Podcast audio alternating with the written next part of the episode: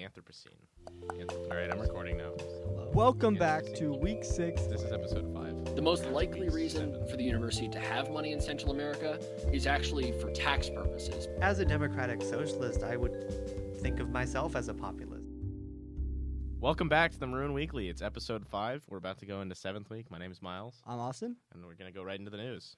So on Monday, Professor Luigi Zingales fielded questions about his invitation of Steve Bannon at a town hall in Kent. I, for, for myself, I'm particularly interested in uh, uh, the rise of populism uh, in the United States. And Bannon seems to be selling some kind of uh, nationalist populism with clearly uh, some racist component in it.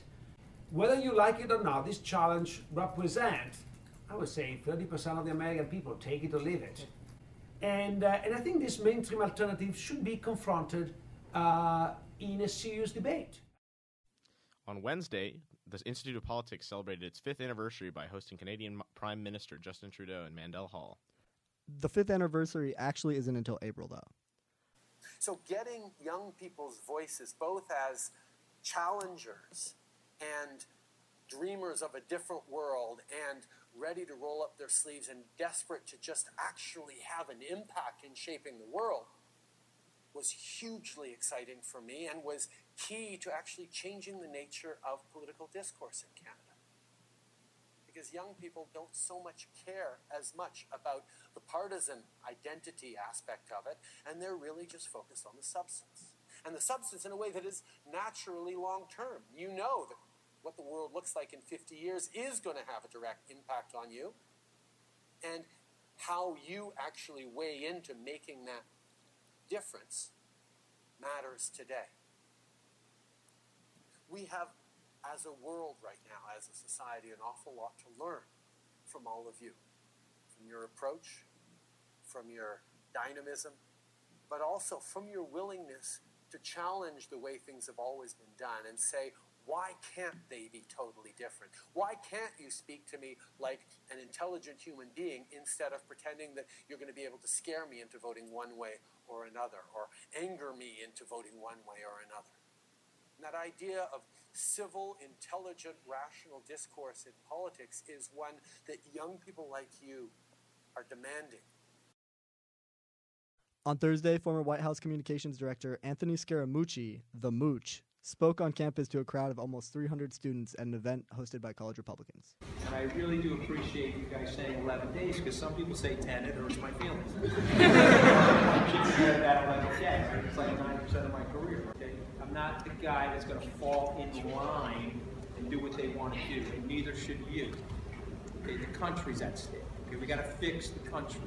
We got to call balls and strikes the way we see them, and we got to focus on what is right or wrong as opposed to what is left or right. Does everybody get that? Okay, I'm actually a social progressive. Okay, I'm probably further to the left of most of the Democrats in this room. Uh, I've been a champion of marriage equality for 15 years. I gave money to four Republican senators in the state of New York to make gay marriage an equal right in the state of New York. Definitely not what I expected. Much more substantive. Much more reasoned. Yeah. I was surprised by his vocabulary.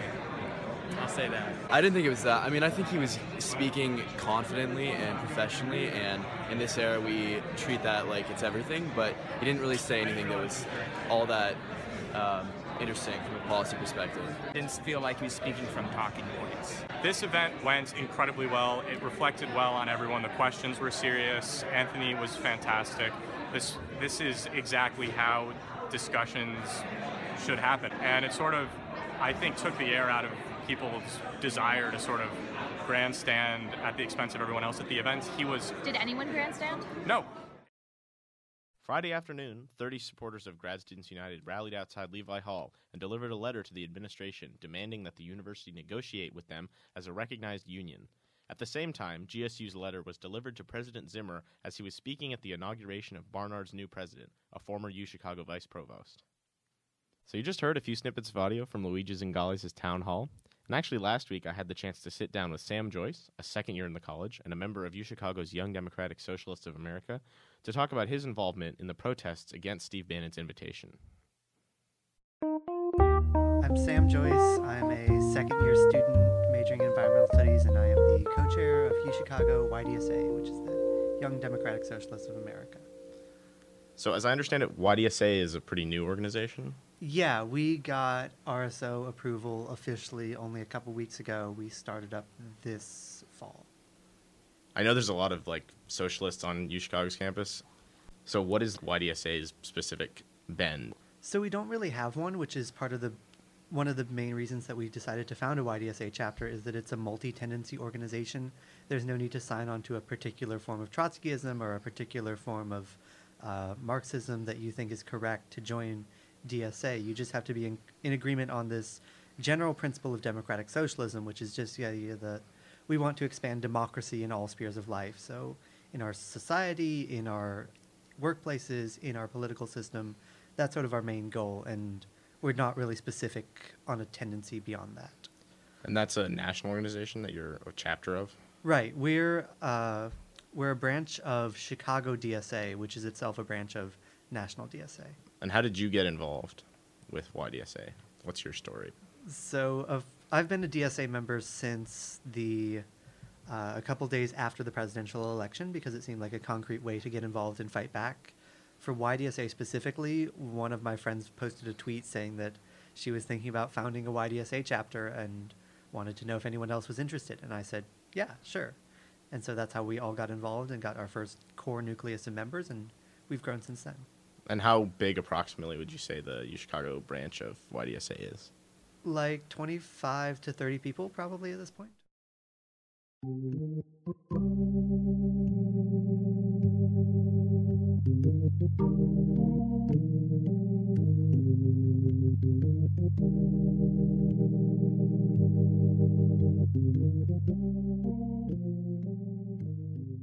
So my sort of contact with YDSA has been around the Steve Bannon invitation. I, I was at your protest the day after that news came out. I've seen various Facebook posts and Twitter right, right. things about that.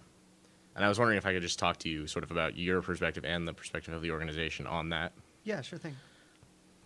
So, a lot of the people who've been saying Bannon should be allowed to speak at campus have been couching this as like a free speech issue, have been saying that the like anti-Bannon protests are about restricting Steve Bannon's free speech. We're worried about the state of free speech on this campus and the fact that these radical leftists are trying to protest against, you know, a legitimate speaker. People who think Steve Bannon is racist don't know what he speaks about. They just listen to media coverage of him rather than read what he actually says. He promotes a nationalist message, but that national it's not a white nationalist message. It has to do with everyone who's a citizen of the United States. For me, it's more about free speech and the First Amendment. And if, for example, we had a leftist speaker come to campus, I would still, and they were protesting him saying he should speak, I would still pro- counter protest that. Mm. Even though I don't, might not agree with him, I still would counter protest for his right to speak because that's the First Amendment. That's America. From what I've seen, it seems more that the argument that you and other organizations are making is more that the university has an obligation to its students to allow speech that's like valuable to the discussion at the university and that Steve Bannon has ideas that are not conducive to that sort of dialogue. Right. So practically even the people who say that they're on this free expression side have their own limits. Uh, there was pretty widespread outrage after Professor Zingales said that he would invite early Hitler to campus. And even Professor Zingales said that he didn't think he would have anything to learn from inviting late Hitler. So I think everyone has these limits because the issue isn't just free speech. It's the issue of what the university is endorsing. What because when you're speaking at the University of Chicago, that's not something that everyone gets to do. It's something that's limited to a very select set of speakers. And so when the university invites someone like Steve Bannon, they're saying not just that this is someone who has a right to be heard, it's this is someone with a valuable perspective. This is someone we want to host because we think his thoughts are insightful, and that's where we disagree. And so it's not that you're saying Steve Bannon shouldn't say these views in public. It's just that the university shouldn't be the providing a venue for someone with these kind of views. Right. Like if he wants to walk down University Avenue and just say things, like I'm not going to stop him. The issue is when the university invites him here and provides his accommodation and puts him up in the quad club and uh, sort of gives all of these things that he needs to have a speech happen and promotes it on the official channels, all that sort of thing. One thing you mentioned uh, was at Zingales' town hall. Actually, my one of my fellow podcasters, Grace, asked whether he would have Hitler speak on campus, and he gave a sort of an interesting response involving Mao and Hitler and Stalin and the distinction between young Hitler and older Hitler. So, would I have invited Mao, for example, in, uh, to the university? Probably yes. Uh, Mao killed more people than probably Hitler and Stalin put together. Uh, but uh, I think that, uh, uh, nevertheless, I think I would have a conversation with him. Yes. in would I invited Hitler? I think I would distinguish early Hitler from later Hitler. I think that uh, would have been very useful to know ahead of time what it was about. A lot of people mm, underestimated the risk of Hitler because they actually did not li- interview him early on. So when you distinguish early and late Hitler, the distinguishing line that you're drawing in essence is not so much that he became more violent, but that he was no longer productive as a speaker because what had happened already happened. No, no, it's, it's both. Of course, in this is in uh, uh, I'm first of all, I'm not so sure that uh, in uh, let's say 1942 or 43 was anything useful you could learn from Hitler at the time. second, was already known to, to what I've done. Uh, and so I don't see as that a particularly productive thing. In, uh, and I saw on Twitter you had sort of a reaction to that. I was wondering if maybe you wanted to talk about that at all. Yeah, so that was just very weird to hear because it's sort of like the number one rule in public relations that if someone asks you about Hitler, you give the anti-Hitler answer because Hitler was a bad guy. And we understand that he there was only really one Hitler. Like he was bad in 1919, he was bad in 1923, like he was bad in 1942, which is where Zingales put sort of the cutoff line for that. Yeah, and it, it sort of forces you to make a distinction about what's acceptable Hitlerish behavior and what's not yeah, okay Hitler and behavior. And it's also very weird because like he wasn't exactly lacking for newspaper interviews. Like he got a ton of press. He wrote a book. Like we knew what he stood for like well beforehand. Yeah, and he was a politician. He gave campaign speeches, presumably yeah, things he, in public. He there was a public trial where he was tried for attempting to overthrow the government. Like yeah. yeah. I don't know what Zingales was going for there. It was very confusing. Yeah, that sort of seems like it's been a theme of Zingales' coverage after having announced that he was inviting Steve Bannon. I mean, he had this thing about Hillary also had apparently invited um, some professor because he thought he didn't understand racial issues in America enough. And at least from my perspective, it seems maybe like he hadn't quite thought through all the possibilities of what this invitation would – entail before announcing that he was inviting Steve Bannon to come talk? Yeah, I think that's most of it. I think that he really hasn't thought through all of the implications of it. I think he saw Steve Bannon as a speaker that he thought he would like to hear, but he hasn't, like, on any issue of safety, that's probably the thing that I'm most concerned about is safety on campus when Steve Bannon's entourage and all of his fan base shows up.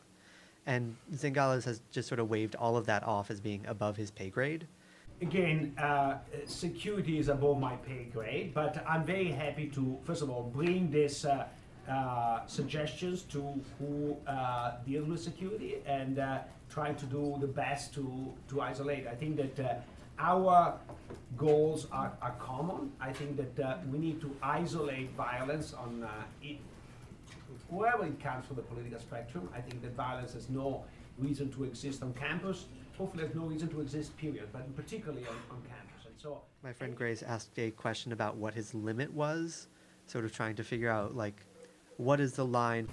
My question is what it is, which is do you have any specific criteria for what you do and do not consider acceptable speech within the context of your panel? Because you have already conceded that there is a point where it will become unacceptable. So you have conceded that not all speech is acceptable. So there must be some point then where we make the decision, and I want to know, as the person controlling this event, what is your cutoff point?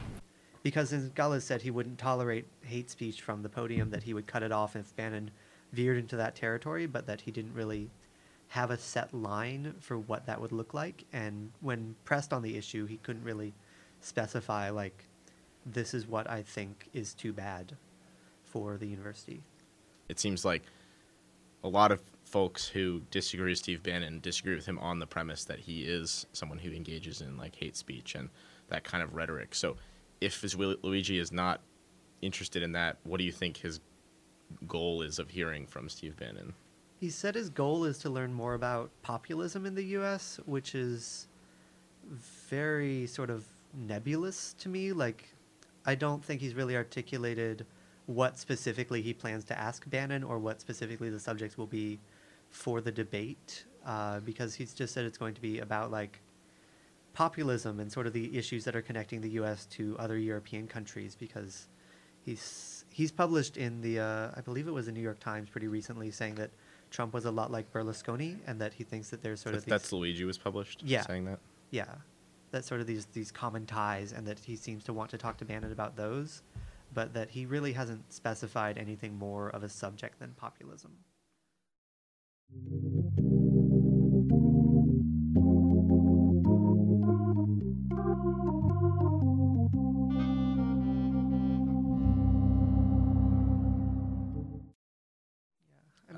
Think it's a pretty limited take on populism, which is really just a rhetorical style and a sort of attitude towards politics more than it is like a coherent ideology. So I don't know if Bannon is really like the best choice for getting that, at least not on his own or one on one, because I think it's a diverse tradition that runs through a lot of America from like William Jennings Bryan to Huey Long. It's traditionally been something that's common on both the right and the left, and I think that inviting Bannon really doesn't give you the full scope of populism if that's really what he wants to investigate. And what you and others are upset about with regards to that is not necessarily, I think, that Steve Bannon is a populist. It's the sort of his specific brand of populism and the, the messaging of that, right? Right. Like, as a democratic socialist, I would think of myself as a populist. I advocate policies that are like for the people against sort of the establishment, whatever you want to call it.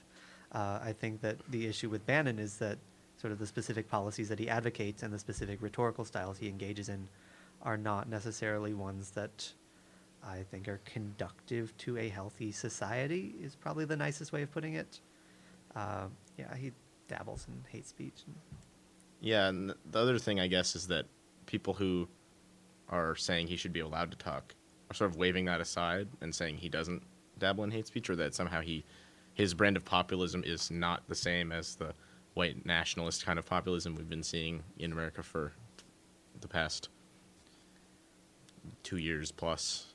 And they've been sort of distancing Steve Bannon specifically from that group, even though Steve Bannon is renowned as the ringleader of that group. Yeah, so the argument is usually like that just because he has been sort of enabling this group through his presence at Breitbart, which he said was like this home to the alt right, that he is himself is not embracing it just because he publishes it and publishes writers affiliated with it and signs off on all these headlines and is at least to some degree responsible for all of the things that Breitbart has produced.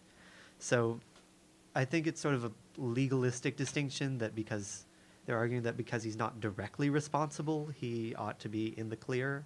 And I don't think you can really separate the man from the culture that he has encouraged. The decision to include a black crime column on Breitbart, like, that's not something that gets signed off on unless the CEO wants it to happen. So I don't think he's can be held like not to be responsible for what Breitbart has done. And so, do you have a message for the the U Chicago people protesting that Bannon should be allowed to speak, based sort of on that general argument? Do you have do you have anything you would want to say to them, or like have a dialogue, or understand why they believe that? I mean, I feel like we've definitely been going back and forth on this issue for a while. I don't know if there would be much that I could say to convince them, but I do think that uh, just asking them to consider the broader community, consider the impacts not just of one individual speaking, but of him bringing his people and what that does to the campus environment.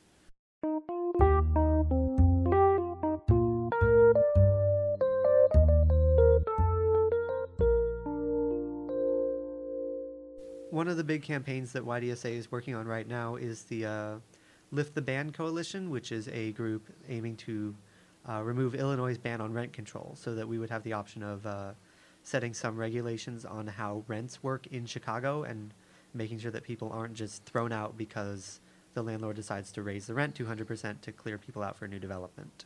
So that's one of our big things. Uh, another one that we've been involved with in the past is the Save Our Schools campaign. Uh, the mayor and CPS school board have decided to shut down all of the public high schools in Englewood, which is only a couple miles away from here, and leave no neighborhood high school, no neighborhood public high school uh, for the 2018-2019 school year. In and the plan is eventually to build a new public high school, but that means that the people who are currently going to high school in Englewood, the people who will enter high school next year, just don't have a place to go. They'll either have to go out of the neighborhood or leave CPS in some way. And so that's another campaign that we've been involved with, the Save Our Schools. What we are working on is uh, a local schools campaign. So each school in Chicago has a local school council, which is six six or seven people uh, that gets to make decisions like hiring the principal, like approving the school's budget for the year. So we're running uh, several candidates for that in the elections coming up this year. We're also looking at the 2019 elections for alderman. Uh, my friend Ugo Okere is running in the 40th ward, which is up Ravenswood Edgewater area, and he's a YDSA member. He's a senior at Loyola right now, so we're hoping to get some new leadership in the 40th ward and hopefully some more DSA members running for alderman in 2019.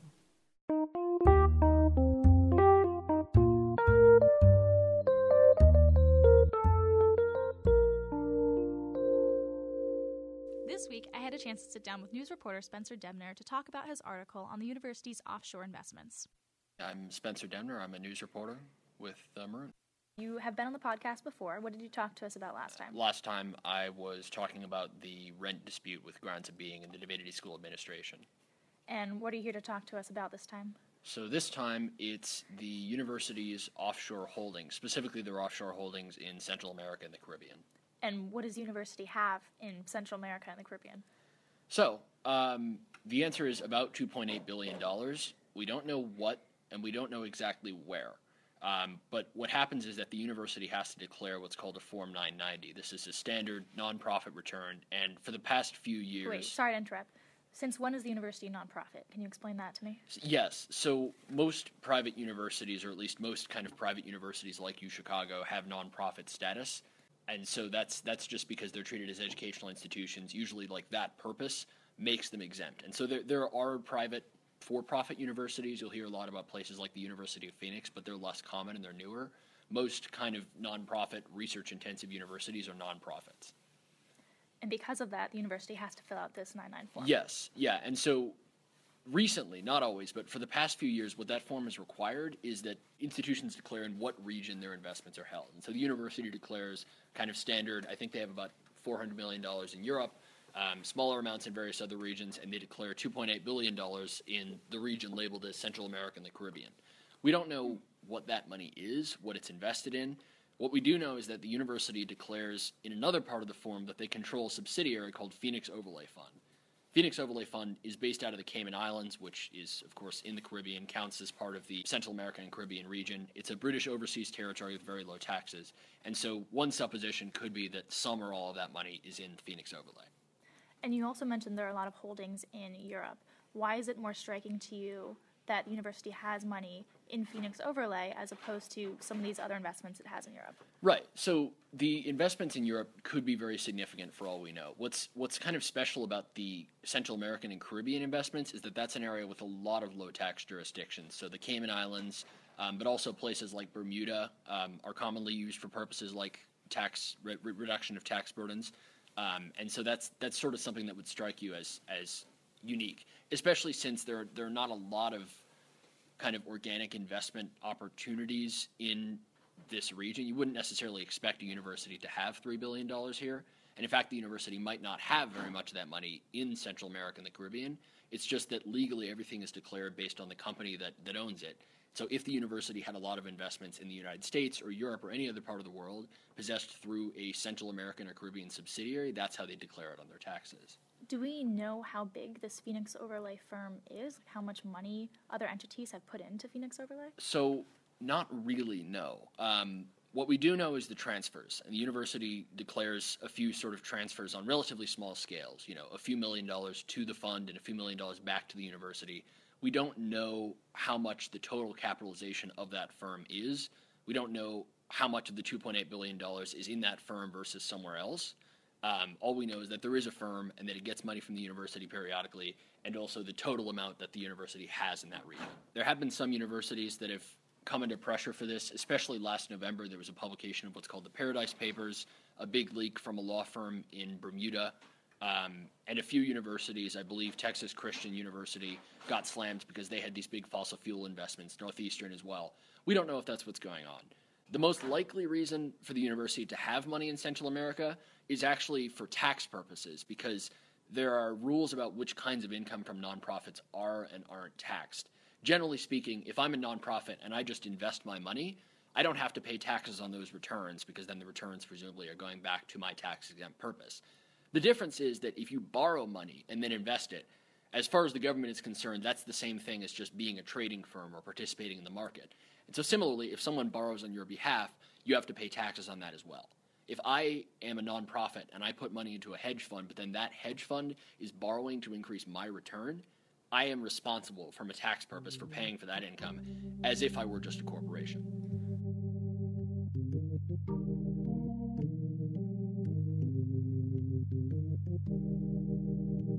What the University of Chicago currently doing out of the ordinary in any way? So the answer I got is not really no. Like you said, all of those different universities have a record of doing this. Um, just doing a very cursory check of kind of other universities' tax returns, a lot of other schools have amounts that are declared that are in line with what U Chicago declared, sometimes even larger, and it's because of this tax reason. If you if you move the investment in something like a hedge fund overseas, and then you buy a stake in a company, and then the company buys a stake in a hedge fund, adding that extra step, which is legal, prevents you having to pay taxes on the returns from that hedge fund and from the borrowing the hedge fund does. And so basically everyone wants to do that because any nonprofit with a large endowment, which means a lot of universities, wants to maximize its return, and that means investing broadly, investing in things like hedge funds. And so the answer seems to be this is a very common practice, but it's not a practice that people have gotten a lot of scrutiny over recently because it's just not something that had entered the public consciousness. And so I think a lot of the leaks that have happened in terms of tax evasion in Central America and the Caribbean um, and things like the Paradise Papers are raising a level of consciousness that you hadn't previously seen, just in terms of the way that people are strategizing their taxes, even nonprofits and universities. And just to be fair, I'd like to read a statement here from university spokesperson Jeremy Manier that you included in your initial reporting.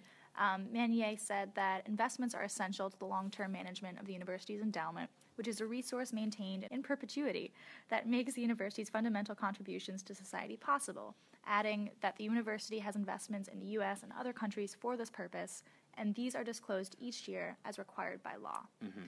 Now, you've gone through these disclosures, this form that we've talked about. What else do you want to know? Where are you going to go from here?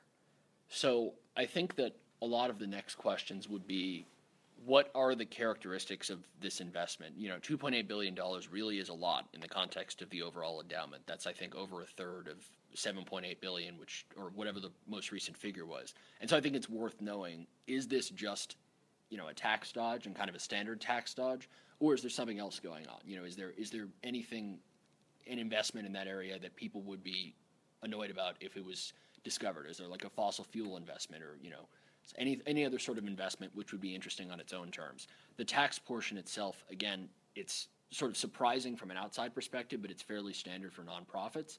Then I, I think the next step from here is to sort of understand what is the university doing and at a broader level, like where does it have its money?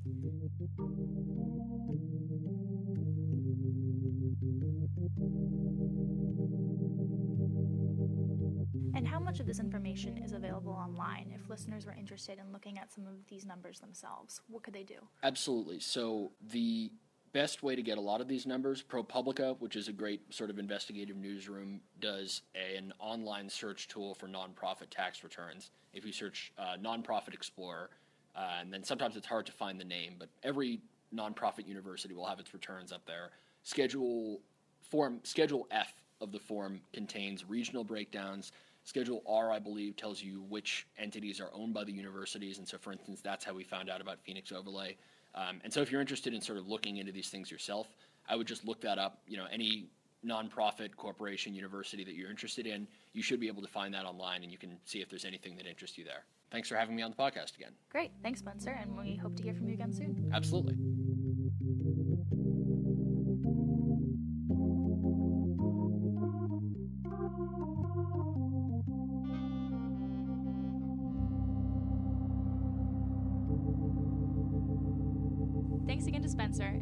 Read his article yet, check it out.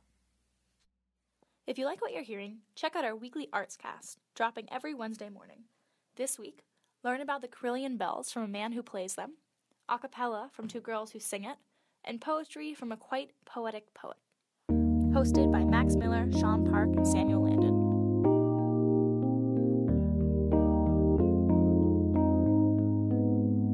Now we're going to hit you with an update from David Whyman of the Citizen Bulletin. On the local level, we have Mayor Rahm Emanuel announcing that Chicago Police Department officers will be equipped to administer naloxone, which is an opioid overdose antidote. It's actually a movement that's been going on in uh, local police departments throughout Cook County, where they're having a countywide initiative to give the police officers naloxone so that they can have a treatment approach rather than a punitive approach towards the opioid epidemic. Going up to the state level, State Senator Raoul announced that a bill would give individual citizens the right to legally challenge permits issued by state regulators. Why is that needed? Well, it's actually like a very complex matter. Uh, there was a dispute regarding a mine in LaSalle County and um, the environmental effects that that mine would have on nearby property owners. And what this what, bill does, What mine is is that? it is like a coal mine? it's it's essentially uh, like a sand like material mine, like a, like sort of sort of like a raw materials. And the idea is that um, the bill would give any individual citizen the right to challenge any individual permit, which would open up a lot of litigation. But on the good side, it'll give a lot of due process rights. So there's a lot of back and forth going on about that. On the federal level, President Trump signed a bipartisan budget bill that averts a government shutdown and addresses some congressional spending concerns, but does not provide a fix to the DACA program. It's uh, very concerning that um, that both sides have been talking about fixing the DACA program for uh, a long time, and th- they've still been unable to come to a consensus agreement about that, and it leaves a lot of the undocumented people who are protected by that program in limbo. This presidency is the first time that there's been a government shutdown with one party controlling the House, the Senate, and the presidency, and having the government be shut down. What and you, so this is the first time ever. yeah, that the party, ha- to my knowledge, that there's been like total control of the government by one party, and they haven't been able to come to an agreement. So we're seeing a lot of, I think, instability um, in terms of the ability to govern right now that we haven't seen in the past. Well, I'm from New Jersey, currently living in Illinois, so Ah. I'm no stranger to government shutdowns. I see. Every week, we send out a uh, newsletter containing these highlights and much more news that you can get uh, in your inbox. And coming up, we actually have elections for state and local offices, and we're going to have a special edition coming out on that so that everyone can know uh, who's going to be on the ballot and what are going to be the important issues in the election. And if you want to learn more, Citizen Bulletin has actually been partnering quite a bit with the Maroon. We've been including Ci- Citizen Bulletin updates on our newsletters um, as well as our website. Absolutely. So check it out, and thanks for coming by, David. Thank you.